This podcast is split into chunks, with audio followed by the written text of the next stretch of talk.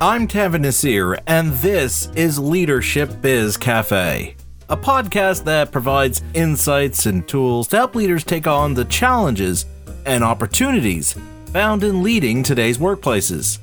Leadership Biz Cafe is brought to you by Tanveer Naseer Leadership, our leadership firm that offers keynotes and corporate trainings in both virtual and in person settings that will help you to improve the way you lead and guide your organization's growth and future successes. To find out how we can help you today with your leadership challenges and discover your untapped opportunities, visit our website at tanveernaseer.com. And now, it's time for me to head over to my espresso machine and brew up another leadership espresso shot.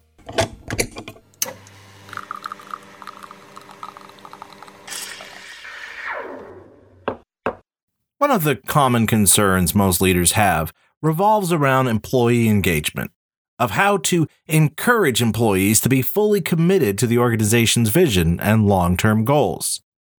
Without question, this is a critical factor to an organization's success and long term growth. And yet, what's curious is how many leaders don't apply the same kind of reflection and review on themselves, and in particular to their leadership.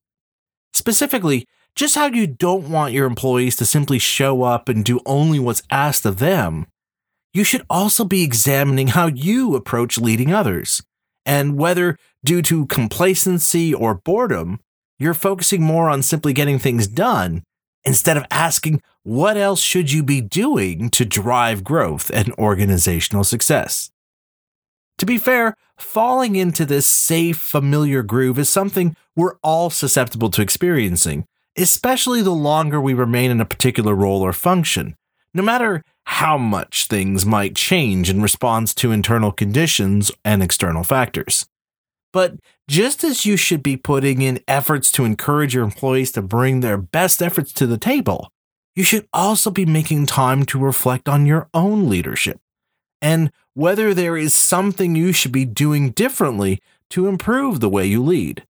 Or perhaps if we realize we've already given our best efforts to our current endeavor, that it's time to explore new and different opportunities to truly maximize the contributions we can make as leaders. An idea I explored in greater detail in a previous Leadership Espresso shot, namely episode number 84 of this podcast.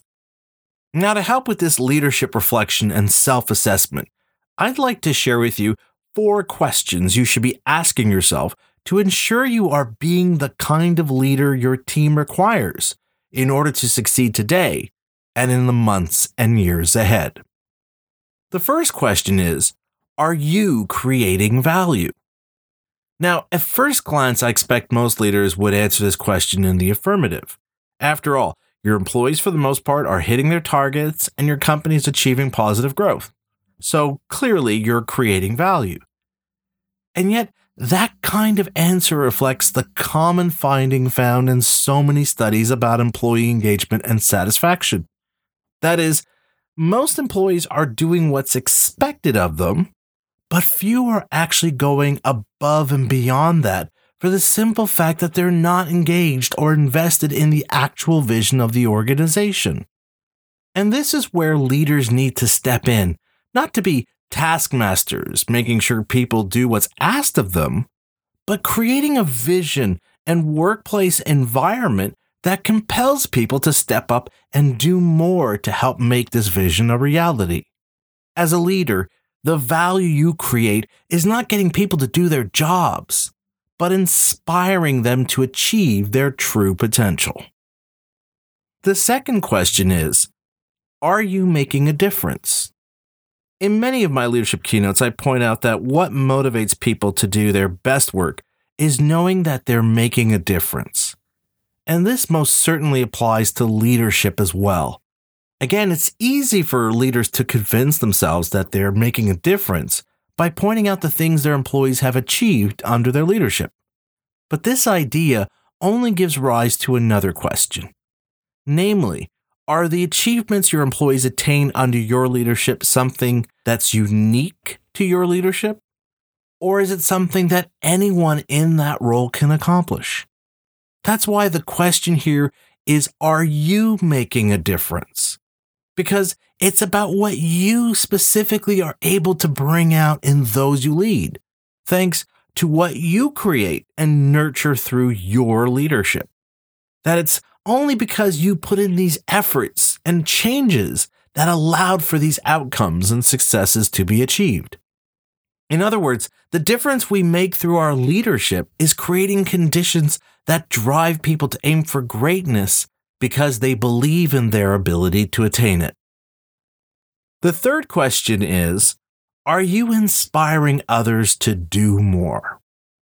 In my experience, this question is one that most leaders have the hardest time with, in large part because of the misguided notions of what it takes to inspire their employees. Understandably, this is in large part due to the leadership role models we look up to, who often tend to be people whose oratory skills has left us with a legacy of inspiring quotes and calls to action. But the truth is, you don't need to give rousing speeches that cause people to stand up and cheer, because that's not what's going to keep people inspired and engaged over the long run. Instead, what inspires people to do their best work is knowing that what they do matters. So if you want to inspire the best from your employees, you have to help them find meaning in what they do. After all, no one is going to be inspired or motivated working for a boss whose sole focus is simply checking things off their to do list. And finally, the fourth question to use in this leadership reflection exercise is Do you still care? Just as with the first question, this one can trip leaders up because on the surface, most leaders obviously care. They care about making sure quarterly targets are met and that measures are being taken to encourage growth and the long term viability of the organization. But if you want to bring out the best in those you lead, you also need to care about how you can encourage your employees to motivate themselves in delivering their full efforts to your organization's shared purpose. The fact is, we can't expect our employees to care, to be fully invested and committed to our organization and its long term goals, if our sole consideration and focus is on just getting things done today. If the only thing that drives you today is making sure the work gets done, all you're doing is managing a to do list as opposed to leading people to achieve something meaningful, both for your organization and for your employees. When you truly care about the vision you have for your team and organization, and how you can inspire your employees to want to be a part of it so that they make that vision their own, where they themselves are invested in it, you create conditions in your workplace that encourages everyone to succeed and thrive. Again, the purpose of these four questions is to encourage you to check in with yourself, and in particular, with how you view your role as a leader in your organization. The fact is, we all want to know we're being the best leaders we can be for our employees. But if you don't make time to ask yourself these kinds of questions about your own internal motivations and attitudes about how you approach your leadership role, if you're not reflecting on whether you're driving that sense of purpose and drive that inspires the best in those around you. You will very soon find yourself more a manager of tasks than a leader who people will willingly follow into the future. And on that note about the future, this episode is now a part of our past as we come to the end of yet another Leadership Espresso Shot.